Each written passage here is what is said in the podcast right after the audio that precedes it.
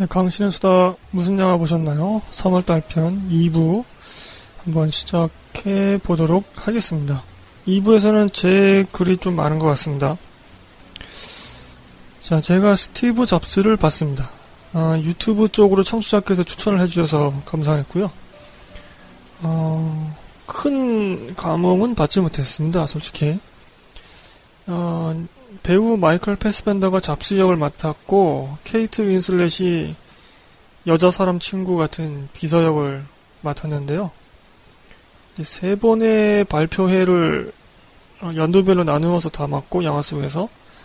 각각의 상황에 따른 잡스의 대처 및 잡스의 변화가 아, 두드러집니다.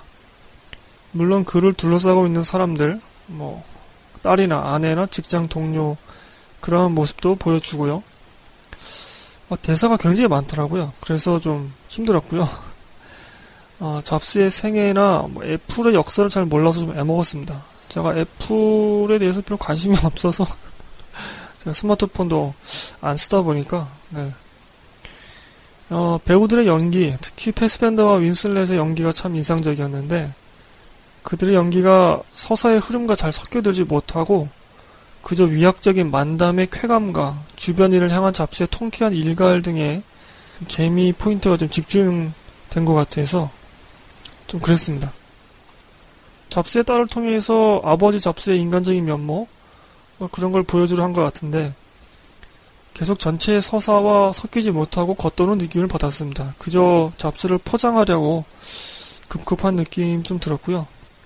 알아보니까 이 영화 감독인 데니 보일과 어, 시나리오 작가인 아론 스 킨이 유명하던데 저는 그 이름값에 걸맞는 감흥을 받지 못했습니다.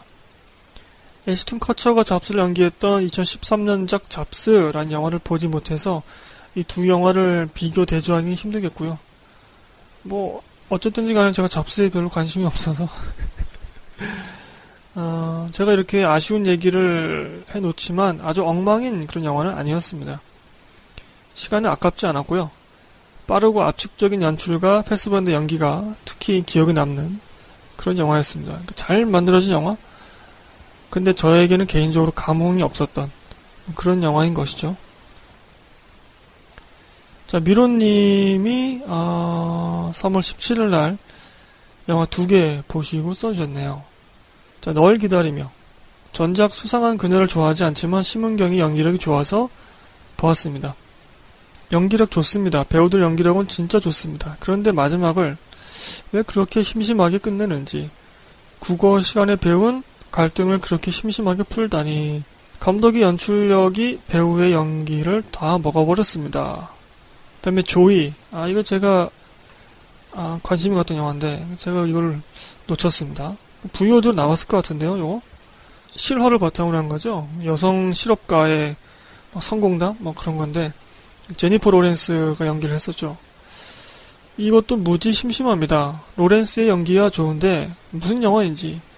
조이의 삶이 힘들었는데, 그리고 나서 성공했는데, 그래서 뭐, 물음표 막 찍어주셨고, 긴장감과 갈등 해소가 아쉽습니다.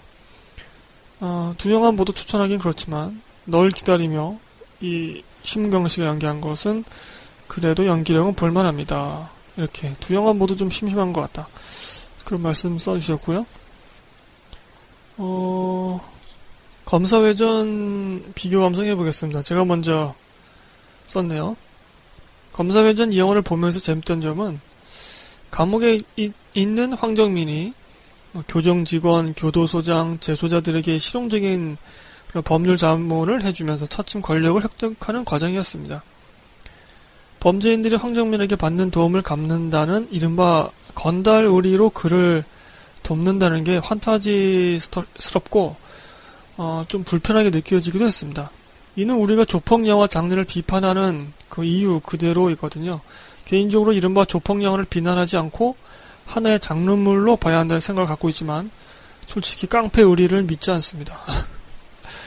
제가 언젠가 이 조폭 영화, 그 한국 조폭 영화, 그거를 하나의 장르로 봐서 한번 강신의 수다에서 어, 소개를 하면 어떨까 그런 생각이 있습니다. 지금 하드보일드 시리즈도 지금 다 완성을 못했는데 아, 올해는 좀 하드보일드 시리즈 좀 완성을 해야 되는데.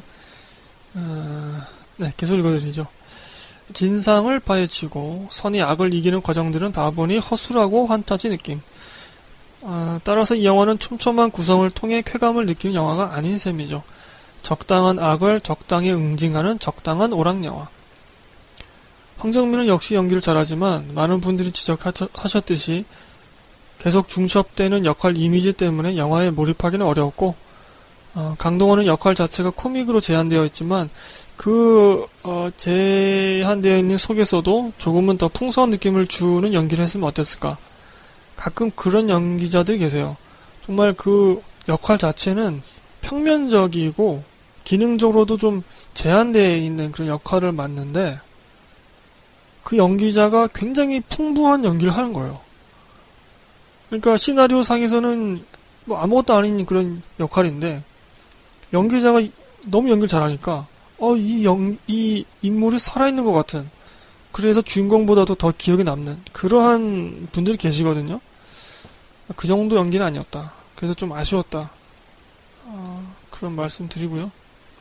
강도원 씨가 어, 검사제들 속편에 나와서 그런 연기를 보여주리라 믿고 있습니다. 이제 이 영화를 끝으로 검사 외전을 끝으로 환타지와 오락으로 점철된 사회 고발 흉내 내는 영화는 그만 나왔으면 좋겠습니다. 아, 베테랑이 여러 영화를 망쳐놓네요. 진중하게 나갔으면 이 시나리오의 기본 줄거리는 꽤 매력적이었을 겁니다.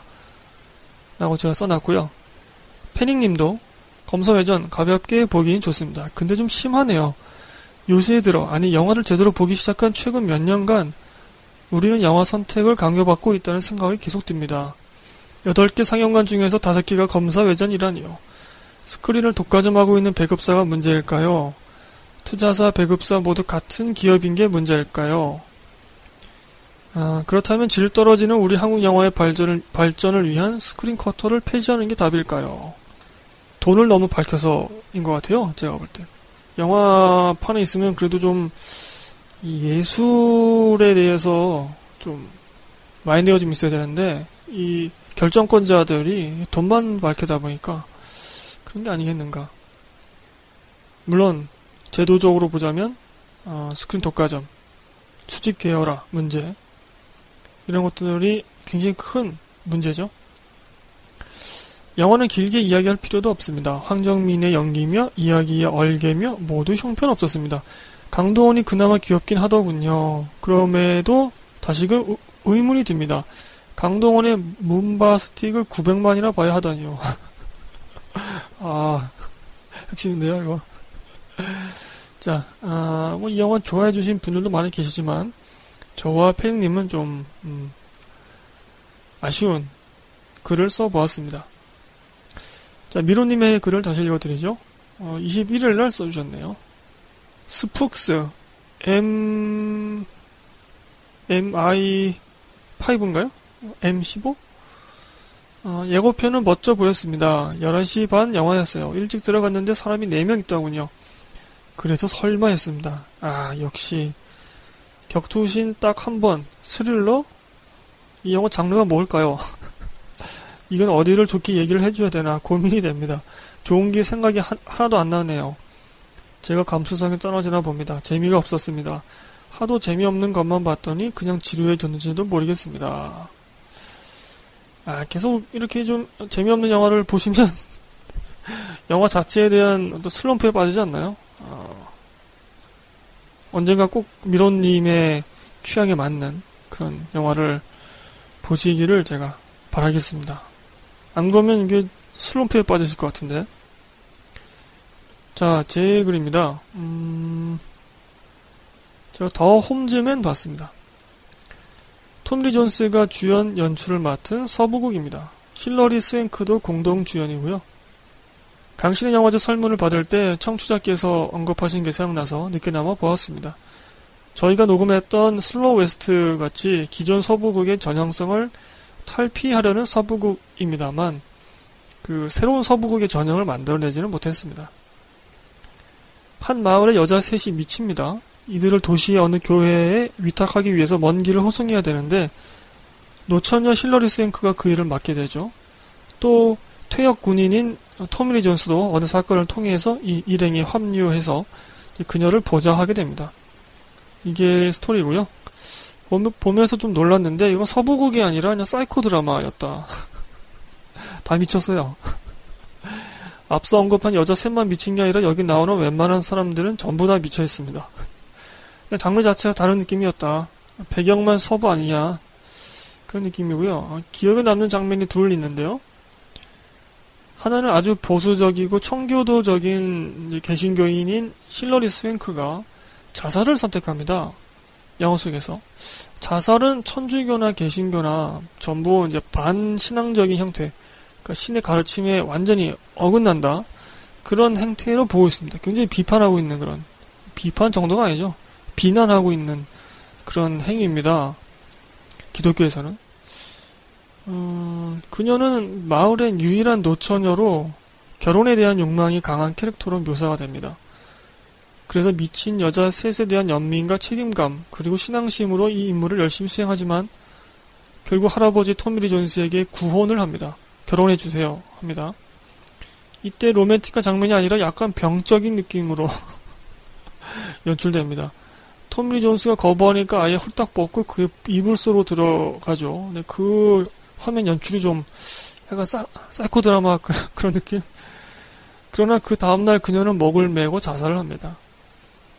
어, 신앙과 욕망의 충돌 때문이라 생각했고 이것이 어쩌면 기존 서부극의 전형성을 깨뜨린 것이라는 느낌도 살짝 들었습니다.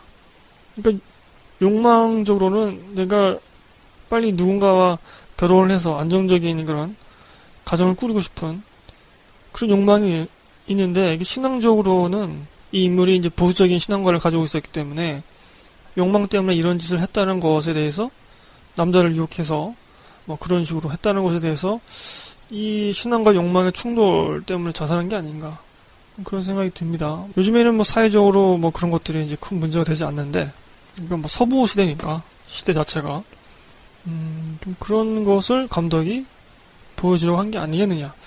그래서 그 남자에게 이제 구원을 이제 결혼해 주세요라고 할 때도 그냥 평범하게 로맨틱하게 연출할 수도 있는데 그렇지 않고 약간 좀 이제 사이코 그런 느낌 그런 좀 묘사를 했던 것 같아요. 아, 그리고 또 하나의 기억 남는 장면은 토미 존스는 죽은 그녀를 존경하게 됩니다. 그 시대에 이제 여자로서 시대적인 한계를 뛰어넘어서 자기 할 일을 하거든요. 그리고 좀 반쯤 미쳐 있었지만 인품은 훌륭했고 그래서 그녀를 묻어준 곳에 세우기 위해서 나무 묘비를 도시에서 삽니다. 과거 군인 시절의 영광에서 벗어나지 못하고 술에 취해서 그 당시 노래를 부르는데 그만 그 나무 묘비를 소홀하게 대하고 다른 이의 어, 발길에 의해서 그 묘비가 물속에 빠지고 합니다. 굉장히 허무한 결말을 주더라고요. 좀 허탈해졌죠. 어, 감정적으로도. 이건 뭐 그냥 사이코 드라마 같았고요, 영화가. 그러나 각 인물에 대해 접근한다면 사유하는 재미는 있더군요. 두 주인공의 연기도 매우 좋았고 그 미쳐있는 여인네들의 넋나간 연기도 좋았습니다. 어... 한번 관심 있으신 분들은 이 영화 보셔도 될 것 같아요. 부여, 부여도 나와 있는데 약간 병적인 화면 연출이 좀 좋았던 것 같아요. 오랜만에 이런 영화를 봐서 그 화면들이 좀 신선하게 느껴졌습니다. 음, 네, 좀 그렇고요. 제가 또 에베레스트를 봤습니다. 한국 영화 히말라야를 아직 보지 않아서 비교할 수는 없겠지만 어, 지인의 말에 따르면 에베레스트가 훨씬 담백하게 산과 사람을 그린 것 같다고 하더군요. 청취자들의 평가는 그리 좋지 않았던 것 같은데 저는 매우 흥미롭게 보았습니다. 실화를 바탕으로 했지만 재난극이 아니라 일종의 드라마 같은 느낌이 들었고요. 극중 산이 주는 엄혹하고 무자비한 순환이 주요한 기능으로 작동하지만 결국 그런 배경 속에서 나타나는 여러 군상의 모습을 아, 담으려고 했던 것 같습니다. 저는 이 두 가지 쾌감, 순환의 공포, 드라마적 재미 이것들이 균형 있게 담긴 것 같아서 좋았고요. 심파로 빠질 지점도 있었지만 크게 집착하지 않고 적절한 수위로 조절됩니다. 영화 속에 많은 인물들이 등장하는데 어찌 보면 주인공이 없다고 볼 수도 있을 정도로 각각의 개성과 입체감을 부여해서 한 명 한명 모두에게 연민이 생기더라고요. 이들이 각기 명확히 구분돼서 인식되었습니다. 헷갈리지 않았다는 거죠. 헐리우스러운 과장된 오락적 재미도 적고 한국스러운 오바 심파 눈물도 적지만 담담하게 산과 사람의 이야기를 본 것 같아서 좋았습니다. 또 주인공은 죽었는데 그 딸이 현재 성장한 모습, 그러니까 이게 실화를 바탕으로 했기 때문에 그 딸이 현재 성장한 모습을 보여줘서 그런지 희한하게 영화가 해피엔딩처럼 느껴지기도 했습니다. 그 딸의 사진이 이렇게 나오는데 굉장히 환하게 아주 건강하고 밝은 그런 청년으로 자란 그런 모습이 보여주거든요. 아, 이거 참 묘한 느낌이었습니다. 해피엔딩처럼 느껴졌어요. 주인공은 죽었는데. 참 묘한 느낌의 영화였고, 어, 저는 괜찮게 봤습니다, 영화. 에베레스트. 음, 자, 또제 그림은요. 어, 저 빅히어로 봤습니다. 디즈니에서 만든 마블 원작 애니메이션이죠. 마블 원작은 굉장히 외색, 그러니까 일본색이 강하고 어둡고 환타지스럽다고 합니다. 근데 이 애니메이션은 역시나 아, 디즈니스럽게 따스, 따스한 드라마로 변환시켰고 SF와 히어로물의 재미를 곁들였습니다. 원래 제목은 빅 히어로 6입니다. 즉 극중 인물들이 히어로 그룹을 형성하게 되는 과정을 다룬 거고요. 원작 원작도 히어로 집단을 그리고 있다고 합니다. 약간은 지루한 씬들도 있었지만 기존 SF 로봇물에서 볼 수 없었던 앙증맞은 모습이 있어서 재밌기도 했습니다. 아, 폐 공장에서 탈출할 때 로봇이 아가처럼 문을 건드는 게 가장 웃겼고요. 이 영화가 더 특별하게 느껴졌던 점은 본래 인간의 건강을 돌보기 위해 만들어진 로봇 베이맥스가 남자 주인공에 의해서 살상 기계로 변환되는 부분이었습니다. 남주의 형이 만든 베이맥스는 남주의 뭐 정신적, 신체적, 뭐 심리적 건강을 돌봅니다. 건강 돌봄이 로봇이죠. 어, 이게 이 로봇이 남주와 함께 행동하게 되는 동기인 것이죠. 남주를 제대로 그 건강을 돌보기 위해서는 이 남자 주인공이 형의 원수를 갚는 것을 이제 돕게 되는 거죠. 원수를 안 갚으면 애가 막 미치니까 너무 괴로워하고 네가 안 괴로워지려면 어떻게 해야 되겠니? 아 나 형의 원수를 갚아야 되겠어. 그래? 그럼 내가 도와줄게. 뭐 이렇게 되는 거죠. 어, 그렇다고 뭐 아주 그 로봇이 나쁜 짓을 하거나 그건 아니고 일종의 버디 무비처럼 처음에는 묘사가 되죠. 저는 이런 것들이 단순히 로봇을 자규적인 캐릭터로 그리지 않고 어, 개별 동기를 부여한 게 좋았습니다. 근데 제가 앞서 말씀드린 것처럼 이 로봇이 남주의 심신 건강을 위해서 형을 죽인 자를 복수하는 과정에 동참하게 되죠. 인류의 구원 어쩌고 하는 것보다 저는 이런 복수가 더 현실적인 동기 같고요. 이건 제가 뭐 키게스 방송편에서 또 말씀드린 바 있습니다. 중요한 전투에서 남자 주인공은 베이맥스의 건강 돌봄이 칩을 제거하고 오로지 살상기계의 칩만 남겨둡니다. 그러자 베이맥스는 동료 히어로의 만류를 무력으로 뿌리치면서까지 인간 살상을 위해 폭주하죠. 물론 이를 제동하는 건 동료 히어로였지만요. 좀 의미심장하더라고요. 이 영화는 알파고 대 이세돌 그 대결과 전혀 무관한 영화이지만 건강 돌봄이 로봇이 살상 기계가 되는데 그 원인도 인간이었고 그거를 이제 해제시키는 것도 인간이었습니다. 이때 연출도 참 좋았습니다. 음악과의 연동성이 가장 좋았는데 제가 유일하게 좋아하는 히어로물 Kick-Ass one X-Men First Class의 음악을 맡은 분 것 같더라고요. 아, 제가 이름이 잘 생각이 안 나는데 헨리 잭맨인가? 그분이 Kingsman과 Captain America 11호 음악도 맡으셨죠. 아, 사실 다른 장면의 음악들은 다 별로였습니다. 성인이 보기에는 쾌감이 살짝 약하고 초등학생이나 중학생 정도가 보면 좋을 것 같습니다. 이렇게 써놨네요. 음. 약간 좀 지루한 장면들이 좀 있긴 해요. 자, 배트맨 대 슈퍼맨, 저스티스의 시작. 어, 요거 비교 평가 해 보겠습니다. 순기로빠님 글부터 읽어, 읽어보죠. 24일날 써주셨네요. 어, DC는 마블과 확연히 다른 길을 가려고 하는 것 같습니다. 밝고 유쾌한 분위기를 이어가는 마블과 달리 시종일관 어두운 화면과 진지한 캐릭터들로 진행되는 영화였습니다. 마블과 다른 길을 간다는 건 좋긴 한데 여러 영웅들을 다양한 방법으로 표현하려면 상당히 어려워 보입니다. 마블은 뭔가 스토리의 개연성이 부족하다 느껴지면 그냥 개드립 한번 날려주고 유머 한번 날려주며 날려주면서 얼버무리고 얼버무리고 진행할 수 있는데 DC는 진지하다 보니까 그것도 안 될 것 같습니다. 하도 안 좋은 평가를 듣고 봐서 그런지 그냥 볼만했던 것 같긴 한데 딱히 인상 깊은 장면이나 대사가 없는 것 같네요.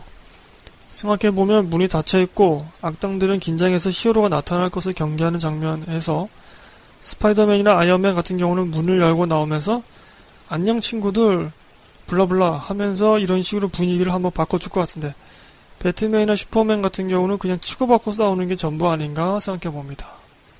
시종일관 너무 진지합니다. 그 예고편, 예고편에서 그렇고, 영화를 봐도 그렇고, 그 배트맨이 그 무슨 폐공장 같은데 혼자 이제 침입해서 악당들하고 싸우려고 하는데, 악당들이 이제 잔뜩 긴장해서 문 앞에 서 있죠. 총을 겨누면서. 근데 배트맨이 밑에서 이렇게 올라온단 말이죠. 그래서 이제 액션씬들이 막 벌어집니다. 제가 그걸 보면서 참 한탄을 했는데, 아니, 그 장면이 이렇게까지 긴장감 없게 만드나? 좀 그런 생각이 좀 들었습니다, 저는. 어, 그, 그 속에 있는 인물들은 다 진지하고 긴장감 있고, 막, 그런데, 정작 화면을 보는 저는 긴장이 안 됐어요. 놀랍지도 않았고, 액션이 이렇게 뭐, 좋지도 않았고, 그렇습니다. 슈퍼맨 대 배트맨의 싸움은 원인도 그럴듯하고 결말도 그럴듯한데 둘의 싸움에 더 집중하는 영화였으면 어땠을까. 싸움하는 모습. 그런 말씀이시죠? 제목을 보고 기대했던 것보다 싸우다 마는 느낌이 너무 강하게 듭니다. 그렇긴 하네요. 이 영화 제목은 어, 배트맨 대 슈퍼맨인데 배트맨하고 슈퍼맨하고 뭐 서로 막 신경전 벌이는 게 뭐 반 나오고 뭐 한 30분 이제 막 싸우려고 막 하고 아, 싸우죠. 근데 또 나머지 30분은 또 악당하고 싸우고 갑자기 뭐 그런 게 좀 있긴 합니다.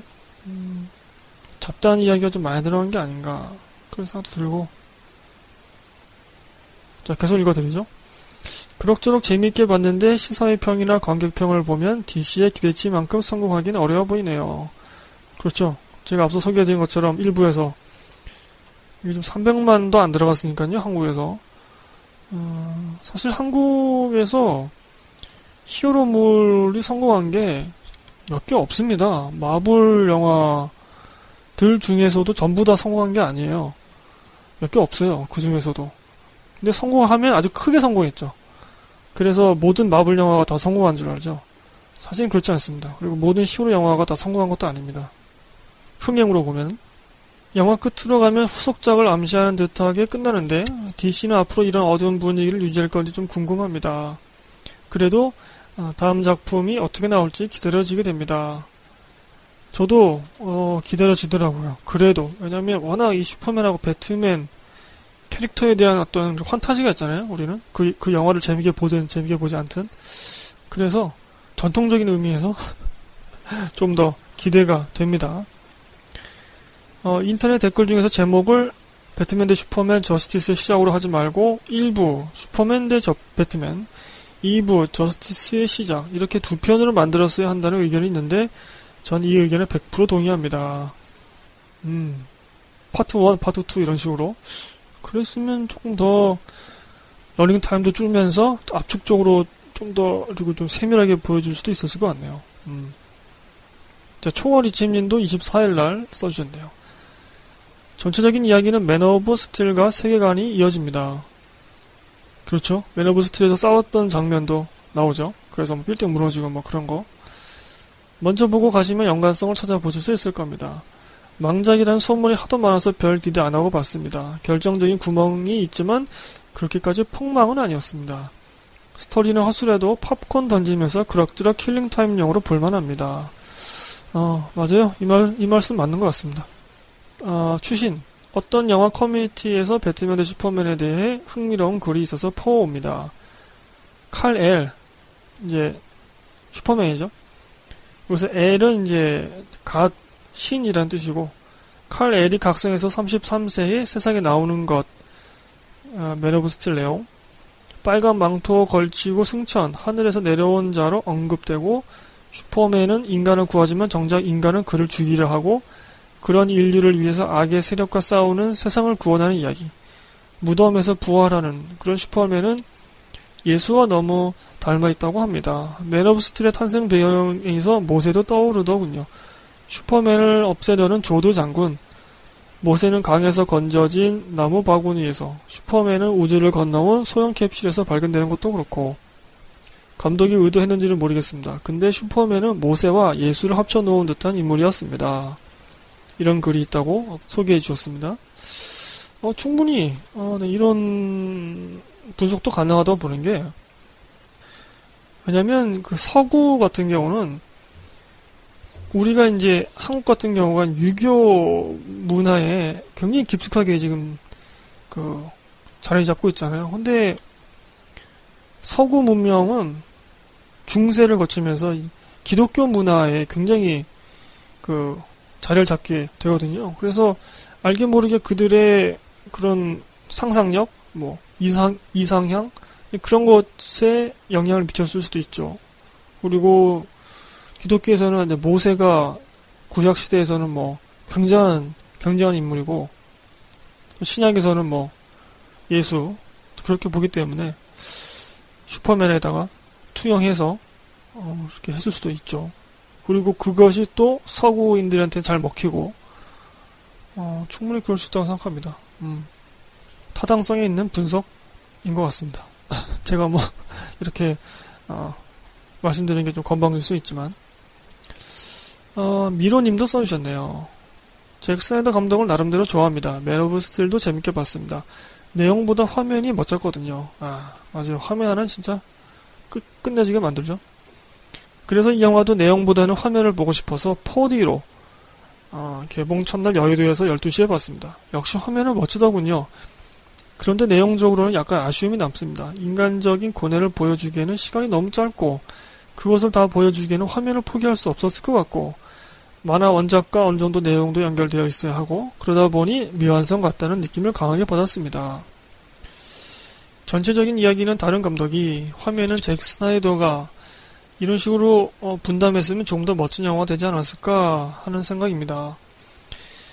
어, 각본에 벤 애플렉도 참여했다고 하는데 어쨌든지 간에 이제 그 시나리오를 화면으로 풀어내는 건 감독이잖아요. 감독이 좀 이렇게 이야기꾼 기질도 있어야 되거든요. 근데 잭 스나이더 감독은 그건 아닌 것 같아요. 어, 이야기를 잘 못 풀어내는 것 같습니다. 그래서 아무리 각본이 좋아도 어쩔 수 없지 않을까. 이 감독에 맞는 한. 그래서 이 감독을 좀 제어해 줄 수 있는 그런 제작자, 아주 센 제작자를 좀 만나야 되는데, 어, 자, 류은 님도 트위터 쪽으로 써주셨네요. 배트맨 대 슈퍼맨. 워낙 혹평을 미리 듣고 봐서 그런지 생각보단 괜찮았는데, 어이없는 막장 코드와 배트맨이 왜 슈퍼맨과 싸우려고 하는지 설득력 떨어지는 스토리가 똥망이긴 하지만 저스티스 리그의 예고편으로서 괜찮았다. 아이고 예고편 이게 어떻게 보면은 리우님의 이 글 자체가 혹평일 수도 있겠는데요. 이 분량이 2시간 넘어가는데 돈도 많이 썼을 텐데 그냥 예고편 정도였다. 이런 것 같아서 예전에 그 크리스토퍼 놀란 감독의 배트맨 시리즈 중에서 제가, 제가 원래 그 크리스토퍼 놀란 감독의 배트맨 시리즈도 별로 안 좋아하는데 그 뭐죠? 배트맨 비긴즈였던가요? 그거를 저는 굉장히 싫어합니다. 굉장히 싫어해요, 그거를. 다큐 찍는 것도 아니고.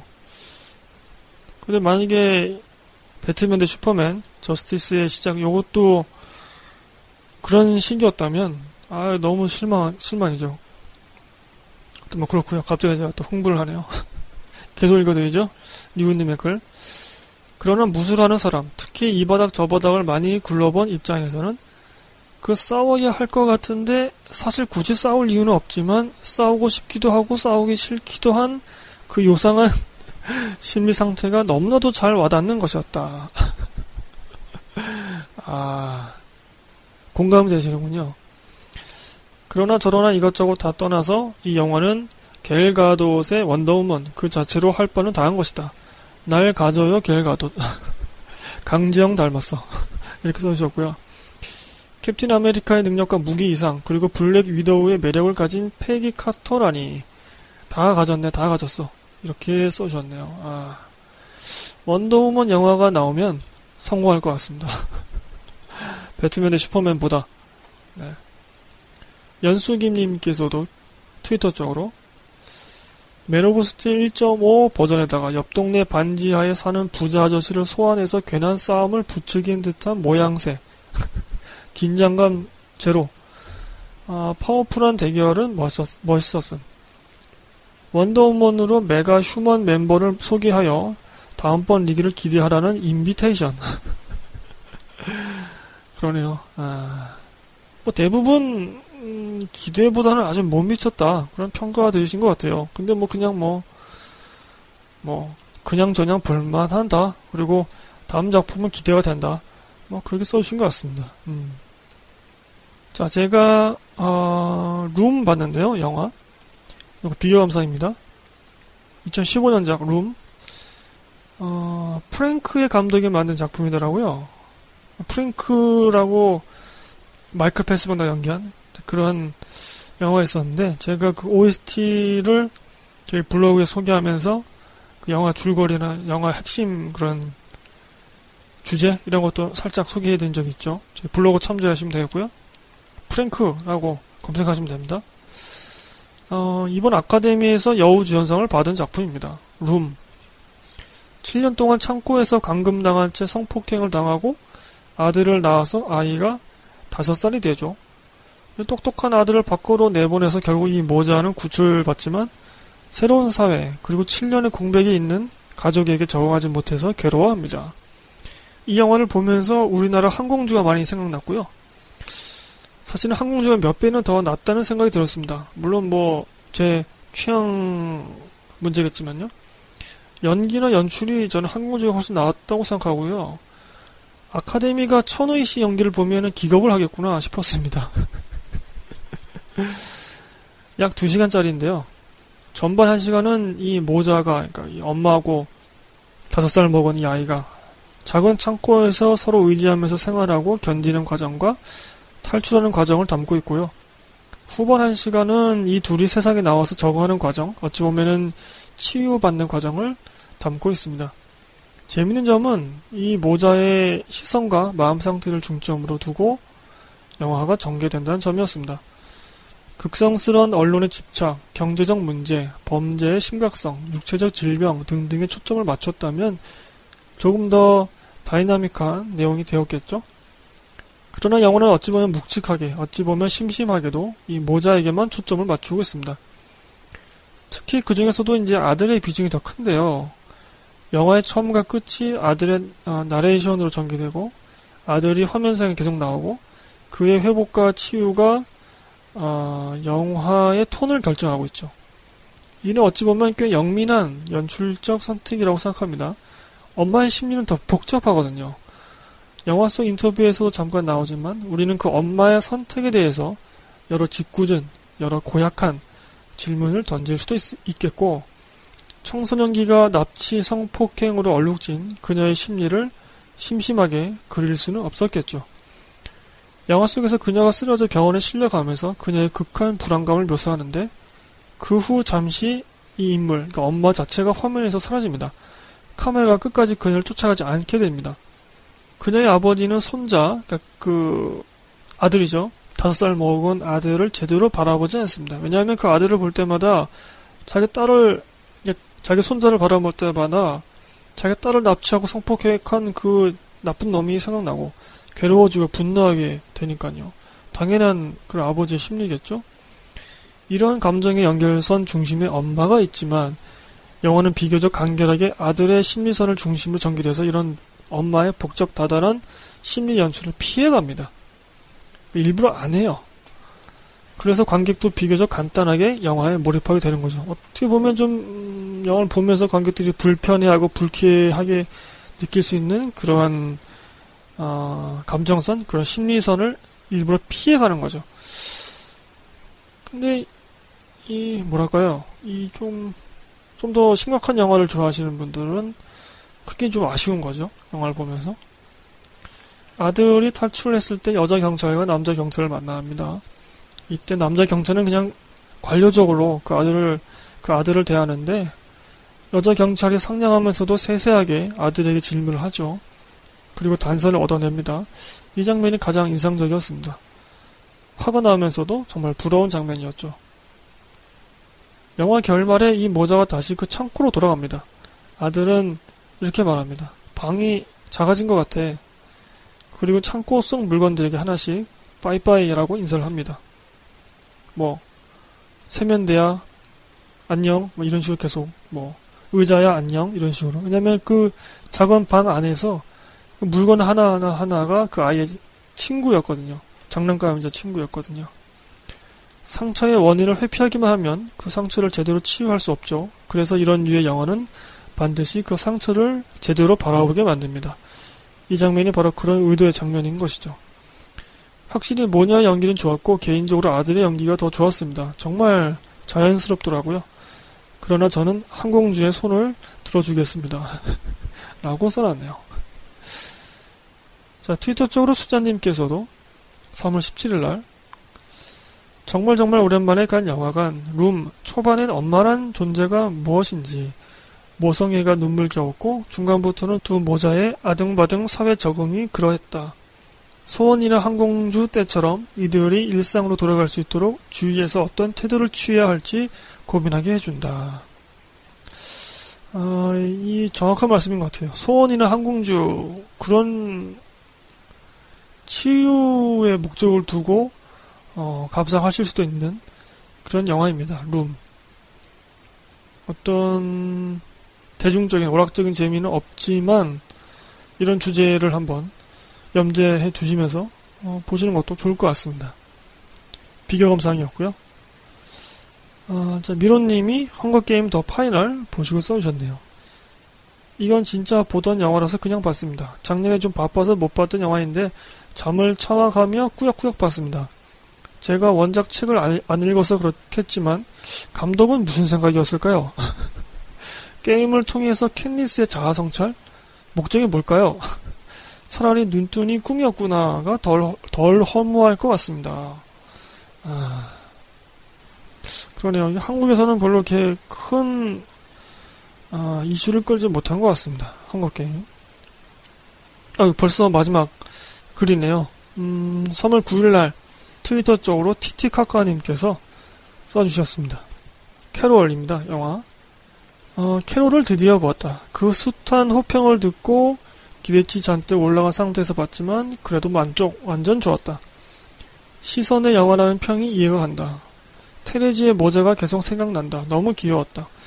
유리창 밖에서 인물의 모습을 담은 장면들 혹은 그 반대로 유리창 안에서 바라보는 인물의 시점 쇼트가 유독 많았다. 투명하지만 투명하지 않은 물방울이나 먼지, 김이 서린 유리창이 만들어내는 아련한 거리감. 볼 수 있지만 닿을 수 없고 만질 수 없는 그리고 보니 오프닝 크레딧의 제목과 자막, 자막 또한 반투명했다. 캐롤과 테레즈가 첫눈에 반하는 장면과 마지막 엔딩신의 분명한 시선 일치는 이러한 반투명한 이미지들과 대조되어서 더욱 선명해지는 것 같다. 이렇게 써주셨네요. 아, 약간 좀 시각적인 면에서도 어, 생각, 생각할 거리가 충분히 있었다. 어, 그리고 완전히 만족하는 그런 영화였다라고 써주셨네요. 어, 자, 여기, 여기까지 무슨 영화 보셨나요? 3월달 편이었습니다. 어, 제가 지금 이 코너가 지금 한 달씩 계속 밀리고 있는데, 네, 얼른 한 달을 따라잡아야 되겠죠?